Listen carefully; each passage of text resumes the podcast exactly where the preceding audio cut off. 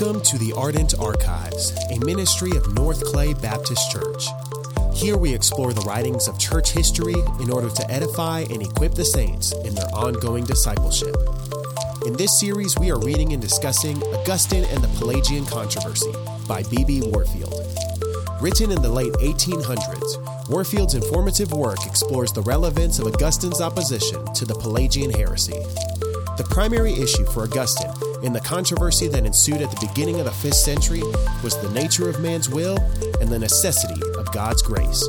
So sit back and prepare to have your heart and mind engaged as we dive into Augustine and the Pelagian Controversy by B.B. Warfield.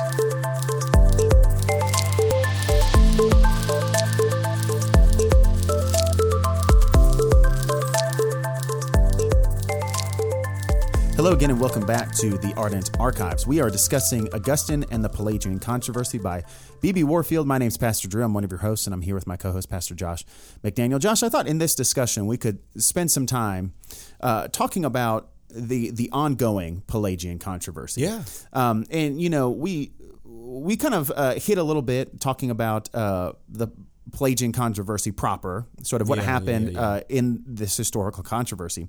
But Warfield does a very good job kind of uh, uh, expounding on sort of the finer details uh, uh, of the controversy. Yeah. Um, but uh, but the truth is is that we see Pelagianism in in various forms alive and well today. And so I thought that you know I, I, what are some of the ways that we see it? Um, obviously. Uh, the Pelagian controversy took place during the fifth century, but we see other controversies that are s- uh, significantly related Yeah. to the Pelagian heresy, uh, most notably in the Protestant Reformation Yeah. um, and the sort of controversy between uh, Rome and the Protestants, and then beyond that, between uh, even within the Protestant world, between Arminians and and Calvinists. Calvinists, yeah. And so, uh, talk to us about that. What, uh, how have we seen sort of um, the weed of Pelagianism kind of grow in its various forms throughout church and- history? And the crazy thing is, is that Augustine started to see it like he he Pelagianism was kind of stamped out. It was done, but then at the end of Pelagian, uh, uh, excuse me, at the end of Augustine's life, he started to see this this weed start to still grow out of it. But before he could address it, and before he could he could really start working at it substantially, he did pass away.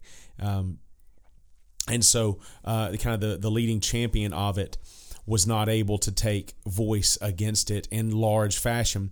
So we have, um, and, and it's it's what we call now it is semi Pelagianism. Right, right. And Warfield kind of hits at this in the last chapter. Mm-hmm. Um, uh, he says that it was not long afterwards, about 427, when Augustine was called upon to attempt to reclaim a Carthaginian brother, Vitalis by name, who had been brought to trial on the charge of teaching that the beginning of faith was not the gift of God, but the act of man's own Yeah. free will. This was essentially the semi Pelagian position, which subsequently uh, was to make so large a figure in history. And Augustine treats it now as necessarily implying the basal idea of Pelagianism. And so, even within his own life, he was starting to see some of these, some of the offspring of Yeah. Pelagius's heresy. Yeah. Um, and so essentially, the, and here's the big distinction. So Pelagius argued that there was no original sin, that God's grace was granted to every person to freely, in their own natural power, choose good or choose evil, and that you could, you could if you follow Christ's example, and by the way, that's all Christ did. Christ only provided an example. You Right, right. could follow Christ's example, and on your own free will and in your own natural power, you could be righteous on your own without the aid of God. Now, that was condemned as heresy, and no real big group actually believes that today. Although, simply put, I did actually when I was in Bible college, there was a, a a guy who was in the college with me, and he believed that we could attain righteousness on our own, which I immediately, you know, said. You know that was squashed a long time ago, right, buddy? Yeah. Uh, but in any case, there, there's not any big group of, of, of people who claim to be Christians who would who would fall in line with that. But we do have semi-Pelagianism now. Now, semi-Pelagianists don't say that we can have righteousness and perfection of our own free will. They understand, hey, yeah, sin is actually a condition that has has uh, impacted the entire world through Adam. Sin came. They they recognize that. But what they do say, and, and this is where this is where the the the straying from Scripture lies. They say that even though our own free will cannot give us righteousness and perfection, our free will can attain salvation because we can choose God. Right, right. And so if we can choose God, then God gives us grace. Right. And then we can be saved. And then but the the the caveat there is that we can still do it we can, in our own effort, in our own free will, in our own natural power, choose God. Yeah, It's different from right. choosing good, is that we can choose God. Right. And then from there, God gives us the Yeah, tools yeah, yeah. and the means necessary to actually do good. Yeah. But that we we can unlock God's grace by choosing Right, God. right.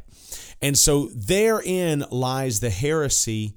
And I, I do think that is a heresy. I think it's it's it's and and whew, that's a big topic.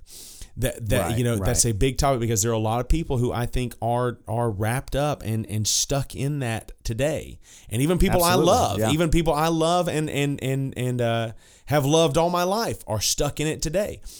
But you see that present today, and it's odd that by the time that we get to maybe about the the 11th 12th century that is essentially exactly what the roman catholic church taught Right, they right. taught that you could choose god through the church that you could go you could essentially you could make your choice for god and that the church could get you to do that. Now that was that's a little bit you know it's it, it is that the church really helps you do that. And and and this is why I say that that maybe Augustine's arguing for hey we baptize infants and that is a proof. They took that and cranked it to 11 in the Roman Catholic Church and they almost there and said well you know in the in the church we've always done this. We've always done that. That is a proof that you can have salvation through The church. the church. Yeah.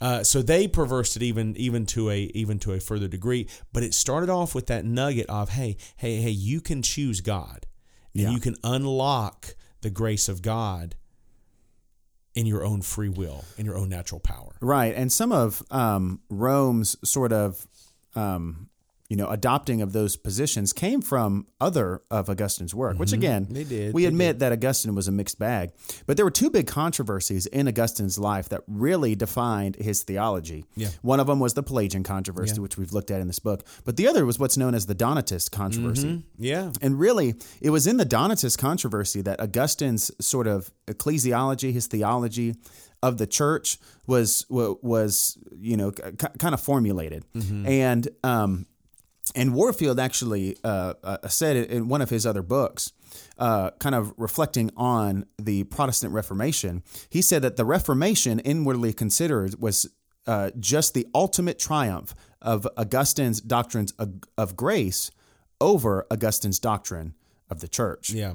And so, even within Augustine, we see this sort of conflict between his understanding, his theology of the church, and his understanding and his theology of of grace. And we really don't see that um, that sort of battle sort of had un, uh, until the Protestant Reformation. That's when we really see okay, the conflict, the the sort of inconsistencies between Augustine's two theologies are really uh, being demonstrated, uh, it, it, you know, kind of in a dramatic form in the Protestant Reformation. Yes, And what we see in the Protestant Reformation is actually the victory of Augustine's theology of grace over his theology of the church. Right. And so, you know, in the Protestant Reformation, by the time you get to Luther, and it's so well documented, you know, it's so well known, but by the time you get to, to Luther, uh, you've got the Roman Catholic Church is a champion for God's grace can be unlocked through your free will and through the church Right, you know and and of course luther looks at it and says i mean luther struggled with that even before he was a christian you know that Oh, yeah, how, how yeah. can i unlock anything when all i can see is my sin you know he he he wrestled with that in any case he recognized that the wrath of god was to pour out against sinners and he was one you know Right, right. and and that there was and he got the sense that there's nothing I can do about it and he tried man he tried and he made the statement in some of his writings if anyone could have gained their salvation through their striving it would have been him you know Right, it, through right. being a monk through being you know a you know a, a preacher it would have been him Well, and that sounds kind of familiar to what Paul said, right? If anyone has reason to boast in the flesh, I do. Mm-hmm. Yes. But I count it all as, as nothing. That's right. And so Luther recognized if we are going to be saved, it is not through my works or my actions, it is through the grace of God alone. Right. And he championed that battle cry uh, at that time, whereas Augustine championed it back way on back in in in uh, 380, 390, you know, all the way up through. He championed Yeah. it. Well, and Luther was an Augustinian monk. He correct, was an right? Yeah, and he was. He, I mean, as as a monk in the 16th century, he was a student of Augustine's Mm-hmm, work, and so he was like he was seeing this, like he was seeing this conflict even in his own even in his own studies. Yeah, yeah.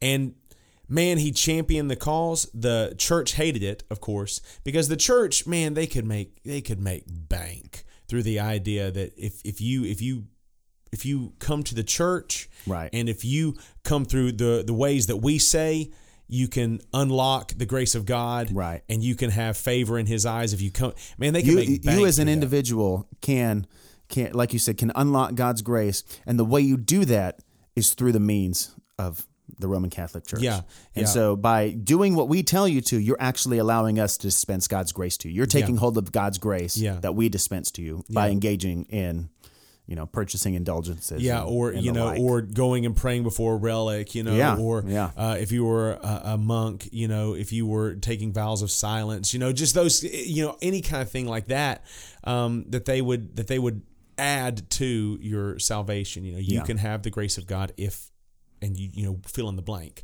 and so Luther and again, like we would not uh, w- want to discount the the importance of the church, the role of the church in the life of an individual, Oh, in the life of a absolutely. Yeah, believer. right. But again, it's not until you sort of head in a particular direction and you start to see these sort of uh, her- heretical ideas start popping their heads that you go, okay, wait a second.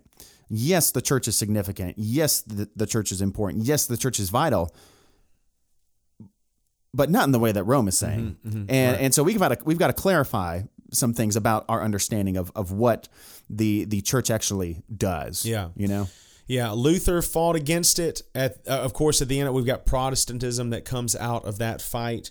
We have um, a recognition, you know, that that no, it is it is by grace and grace alone that we are saved, and and the Roman Catholic Church never really backed down from it. No. they still teach it to this day. But but it is Well, interesting. and, and and it's interesting because they really codified this in, in the Council of Trent. yes. It- At the council, they doubled down on it, man. Right, I mean, they right. came up there and they said, "Hey, not only I- do we disagree, we're standing by it. We're going to have a council Right. about it." Well, and not only is this our official position, but we're anathematizing anybody who says otherwise. yeah, if you say otherwise, if you say it's the grace of God and God alone, then guess what? You're cut off, anathematized. You're done. You're damned. You have Yeah. no place in our church.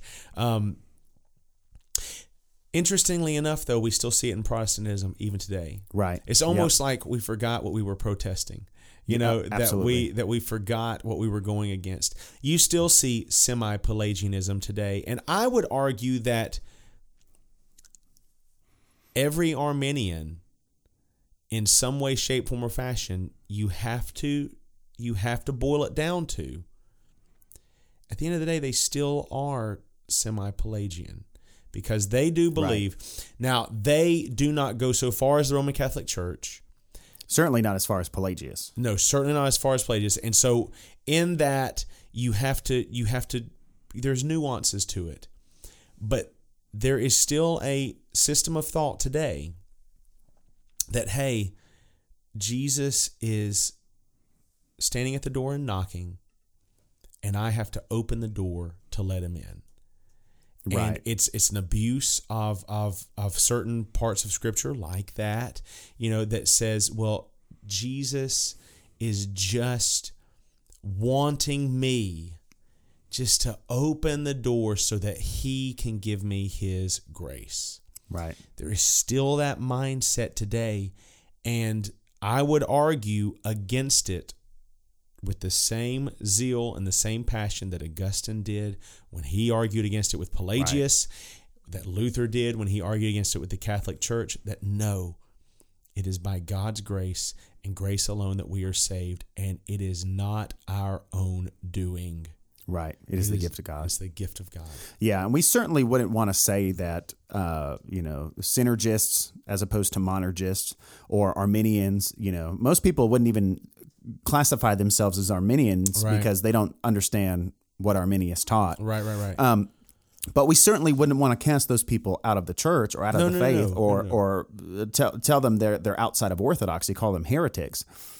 But I, I would want to say that you are playing with heretical fire. You're playing and, with and it's dangerous because if you continue, if you continue to the logical sort of progression through the logical progression to its final conclusion of what you're saying, you are going to end up in a place that is potentially heretical. Yeah, and that's that's the same place coming back full circle that we saw Augustine in. Right. We recognize that he was a bit of a mixed bag, and we do not agree with everything he says, and neither did Warfield. We don't stand on the same ground with every single mo- you know. Uh, uh, argument he made for Right. infants and baptism we don't what baptism is but we would not look at him and say heretic even though he flirted with it in that Yeah. doctrine he Oh, flirted for with sure. it and we see that now thanks to thanks to you know uh, a lot of work that other church leaders did throughout the years we see Yeah. that now and we say he was flirting with heretical fire i would say the same thing about those who are wrapped up in this idea today Yeah. you're flirting with heretical fire. You might not be a full blown Pelagianist or even a full blown semi Pelagianist, but you are flirting with it. Yeah, and James White several times has talked about the dividing line, especially between Rome and between the Protestant church. And one of the things he constantly points out is that people who advocate for synergism, right? So, synergism as uh, you know, uh, kind of describing salvation, that it's a synergetic work. It's one that God does and that we participate in. It's as well. God and me. Yeah, As, yeah. as opposed to monergism saying no, no, salvation is completely of God. It, like synergists don't recognize that they are standing on the side of Rome. Mm-hmm. That if if if the Reformation were taking place today, their theology of salvation would place them Mm-hmm. on Rome's side. And again, like people want to argue and be like, well, you know, uh, well, Roman Catholics are Trinitarian, so you stand on the side with Rome. But that's that's not what the Reformation was right, right, was right. was, that was, was fought, was fought over. over. Yeah. It was fought over specifically this understanding of is salvation by grace alone, or do we participate in the process? And we would certainly, you know, w- obviously, uh, we would say that every man needs to repent of his sin and turn to Christ. Yes. But again, going back to Jesus' own words in John 6, he says that all that the Father gives to me will come to me.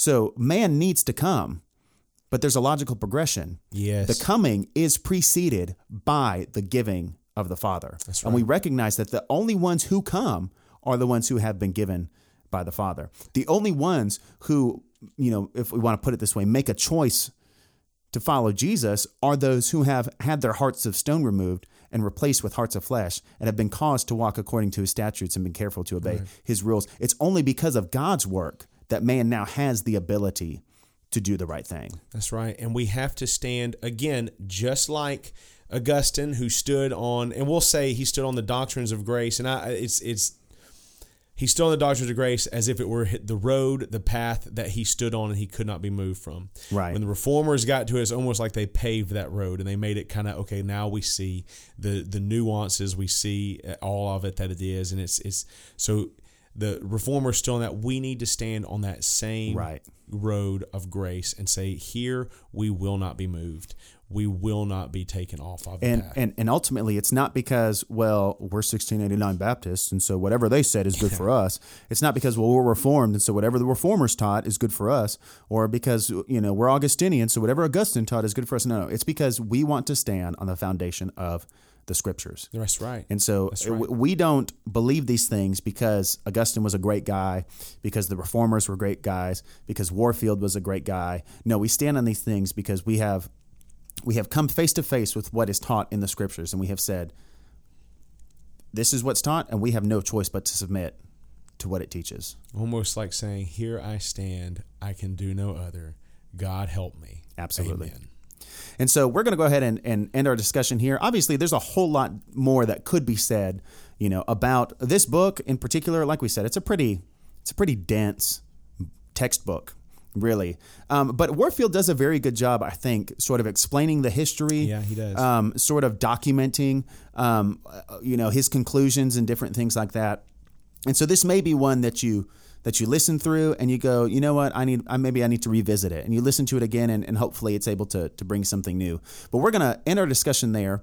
Um, we are going to be taking well not so much a break but we're going to be sort of changing our timeline for Our releasing pacing, yeah. our pace yes for, for releasing books up until this point we have released books once a quarter with a break in the summer um, and that has that has been a pretty decent pace up until this point but with our own schedules with uh, you know things going on in our families things going on here at the church um, that's just not something that we can sustain long term Right. and so rather than releasing a book once a quarter once every every three months we're going to we're going to sort of scale that back and look at releasing one every six months Yeah. um, you know, definitely uh, to give us a little bit more time uh, because we want to do this well. We don't want to, you know, be rushing these things. And if I'm being honest, the last two books have been a little, a, li- a little rushed simply because of a lot of different, you know, moving parts and a lot of different things going on.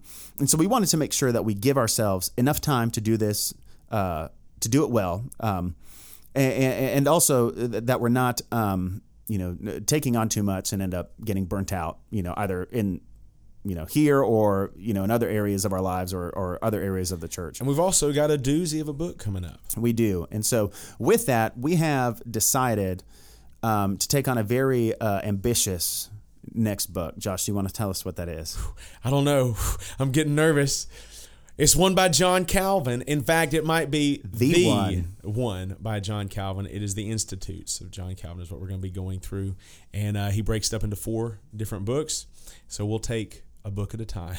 right so we'll kind of break that into four you know four books and we'll we'll do the readings and the discussions for each book at a time and i'm i'm very excited about this because um, i would I would classify myself as a Calvinist. I believe that Calvin rightly taught concerning, uh, you know, the doctrines of grace, what scriptures teach concerning salvation and different things like that. Um, but if I'm being honest, I've never actually read all the way through Calvin's Institutes. Yeah. Um, and, and they you know, I've used it. read like that. I, I- I've used it as a reference. Mm-hmm. Um, I, I've used it, you know, if I have, it's kind of my go-to systematic in a way. If I have a question Mm-hmm. about a particular doctrine, you know, I might, I, I will consult the institutes, but I've never spent the time to sit down and read it Yeah. all the way through. And again, not to be projecting, but I don't think it's too far off if that's the boat I'm in. I can't imagine, you know, or, or I don't, I don't think it's too far off to imagine that other people are in the same boat. Absolutely. And so I am super excited to go through this book for myself, but then also to provide sort of a, a, a very accessible way to engage with Yes. with Calvin's institutes. And so we are planning to release the first book of Calvin's Institutes in the fall of 2022. We'll uh, kind of update the specific date as we get closer to that time, but we're looking at fall of 2022. In the meantime, please check out the other books that we've covered here uh, on the podcast. We've covered uh, On the Incarnation by Athanasius of Alexandria, The Pilgrim's Progress by John Bunyan, Assurance by Charles Spurgeon, and Christianity and Liberalism by J. Gresham Machen. And so until next time, we will look forward to learning with you again soon here on the Ardent Archives. We hope that you enjoyed this discussion of Augustine and the Pelagian controversy. And we hope that it has been edifying to you and your walk with Christ.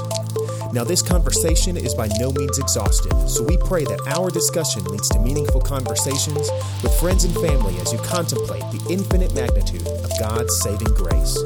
If you have any questions or comments, feel free to contact us at podcasts at northclay.org. For more information from North Clay Baptist Church or from the Ardent Archives, visit our website at www.northclay.org. We look forward to learning with you again soon here on the Ardent Archives.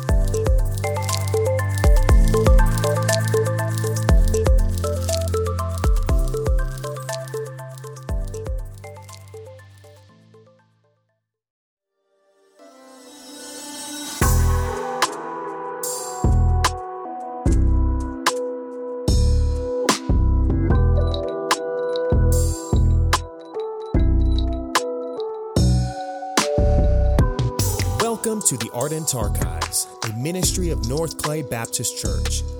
Here we explore the writings of church history in order to edify and equip the saints in their ongoing discipleship. In this series, we are reading and discussing Institutes of the Christian Religion by John Calvin. First published in 1536, Calvin's masterpiece is arguably the most influential theological work in Western history, as well as one of the most important works in the history of the Christian church. Calvin wrote the Institutes as an introduction to the Protestant faith, inviting his readers to learn and grow in the knowledge of God as revealed in his Word. So sit back and prepare to have your heart and mind engaged as we dive into Institutes of the Christian Religion by John Calvin.